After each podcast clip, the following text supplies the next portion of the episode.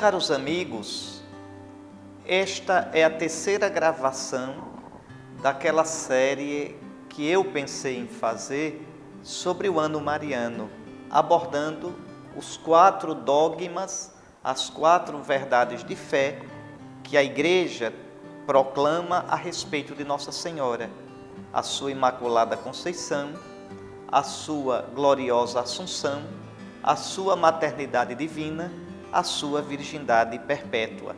Nós já conversamos sobre a Imaculada Conceição e já falamos também sobre a maternidade divina. Agora gostaria de falar nesta gravação sobre a virgindade perpétua de Maria.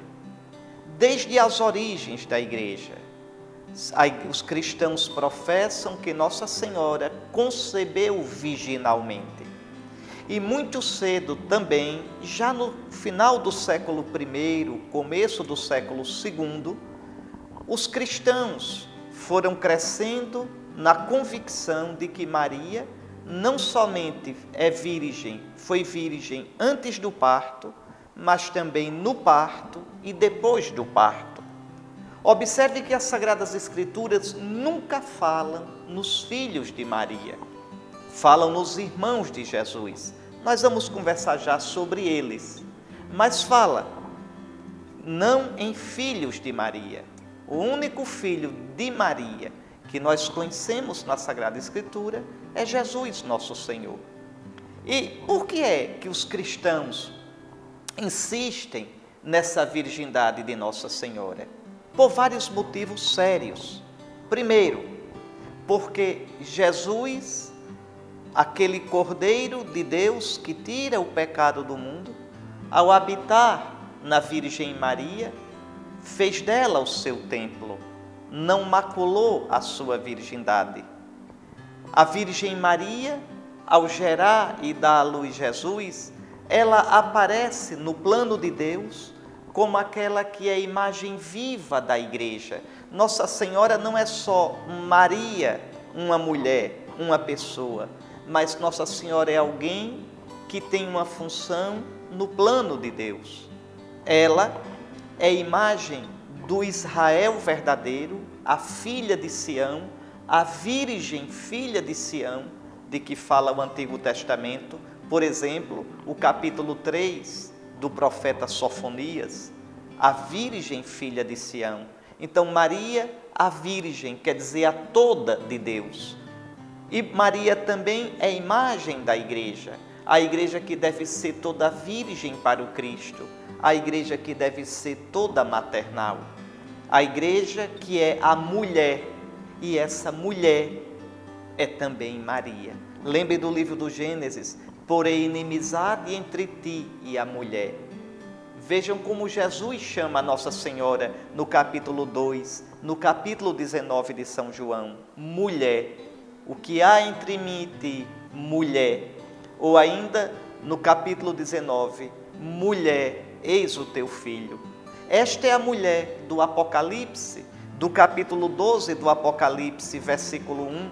Uma mulher vestida do sol, tendo a lua debaixo dos pés, que combate a serpente. Então, esta mulher é a igreja, esta mulher é Maria. Maria é ícone Maria é imagem da igreja. Por isso, no plano de Deus, Maria é a Virgem, a sempre Virgem, a toda de Deus, de corpo, de sonho, de coração, de alma. Não é nada contra a sexualidade, não, não, não, não. É o sentido místico, o sentido teológico da virgindade, de ser completamente do Senhor. Então, desde o início, como eu dizia, desde o século I, a começar pela Sagrada Escritura, que nunca fala dos filhos de Maria, mas desde o início mesmo, os cristãos tinham esta convicção que a mãe de Jesus foi sempre virgem, tanto que era comum chamar Maria a Virgem. No credo a gente diz: nasceu da Virgem Maria. Esse Virgem Maria é preciso entender neste sentido. Maria, vírgula, a Virgem, quer dizer, a Virgem por excelência, a sempre Virgem, a toda inteira do Senhor Deus.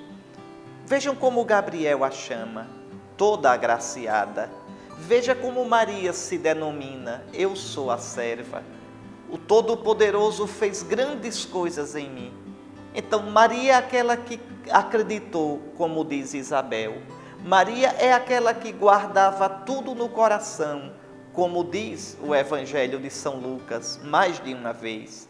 É essa inteireza de alma, esta inteireza de entrega, toda totalmente a Deus. É isto que a Escritura mostra em Nossa Senhora. A sua virgindade física é expressão dessa virgindade de coração. Você pode dizer, mas na Sagrada Escritura existem elementos que deem alicerce, que justifiquem essa convicção da igreja? Claro que existe, claro. Não é por acaso que os primeiros grandes doutores cristãos afirmaram essa virgindade. Santo Irineu, São João Crisóstomo, São Gregório de Nissa, Santo Atanásio, Santo Agostinho, Santo Ambrósio. Depois o oitavo concílio ecumênico, o terceiro de Constantinopla, dogmatizou isso, colocou como dogma mesmo no ano 680 da nossa era. Maria é virgem antes, durante e depois do parto. Ora, primeiro o Evangelho de Mateus, capítulo 1, a virgindade de Maria antes do parto. E é interessante que Mateus, no capítulo 1, versículo 25, cita Isaías: A virgem conceberá, a virgem dará à luz um filho, ao Deus conosco. Então a mãe de Deus, veja, virgem concebeu e virgem deu à luz. A virgem conceberá e dará à luz um filho. Essa passagem, essa aplicação que São Mateus fez da passagem de Isaías 7, foi motivando a igreja a ver a virgindade perpétua de Maria. Depois também o capítulo 1 de São Lucas, a mesma coisa. São Lucas vai mostrar que Maria foi virgem antes de conceber. Mas eu citei Mateus, capítulo 1. Queria chamar a atenção do versículo 25. Lá São Mateus diz que José não conheceu Maria até, até que ela desse a luz. E aí as pessoas podem entender errado, podem compreender, olhe, se ela não, se José não conheceu Maria até que ela desse a luz, depois que ela deu, José conheceu. Não, não, não, não, não, não. Em grego, a expressão grega eos, u, até que, não quer dizer que depois que as coisas tinham mudado. Eu lhe dou um exemplo. Na primeira carta aos Coríntios, no capítulo 15, versículo 25, São Paulo diz, falando de Cristo, é preciso que ele reine até que tenha colocado todos os inimigos debaixo de seus pés. Até que. Depois que colocar os inimigos debaixo dos pés, vai deixar de reinar? Não, vai continuar reinando.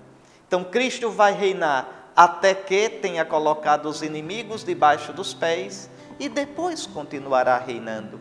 Do mesmo modo, José não conheceu Maria até que ela desse a luz e depois também não a conheceu. É assim que a igreja entendeu. O que eu quero dizer é que este até que de Mateus 1:25 não significa que depois que o comportamento de José mudou. Depois os irmãos de Jesus. A escritura nunca diz que esses irmãos de Jesus são filhos de Nossa Senhora. Você sabe, na Sagrada Escritura, o termo irmãos não diz somente a filhos do mesmo pai ou da mesma mãe. Irmãos é, significa, exprime qualquer parentesco. Lembre de Abraão e Ló. Abraão é tio de Ló. E, no entanto, Abraão diz, lá em Gênesis capítulo 13, versículo 8, nós somos irmãos. Diz a Ló isto. E não são irmãos, são tio e sobrinho. E tem, há tantas outras passagens da Sagrada Escritura, do Antigo Testamento, que mostram na mentalidade semita, na mentalidade dos judeus a palavra irmão, usada para qualquer parentesco. Gênesis capítulo 29, versículos 12 e 15. Gênesis capítulo 31, versículo 23. O primeiro livro das Crônicas, no capítulo 23, versículos 21 a 23. Há o uso dessa, dessa palavra irmãos para todos os parentescos. Mesmo na língua grega, a língua do Novo Testamento, havia sim uma palavra para irmãos e uma palavra para primos, para parentes. Mas quem escreve é um judeu que pensa como judeu, que tem uma mentalidade semita e usa a palavra irmãos para todos, para todos os parentescos. Então, veja, não quer dizer que os irmãos de Jesus são filhos da Virgem Maria.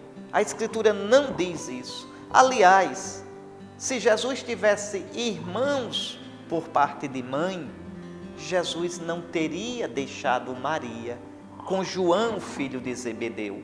Está lá no capítulo 19, versículos 25 a 27 do Evangelho de São João.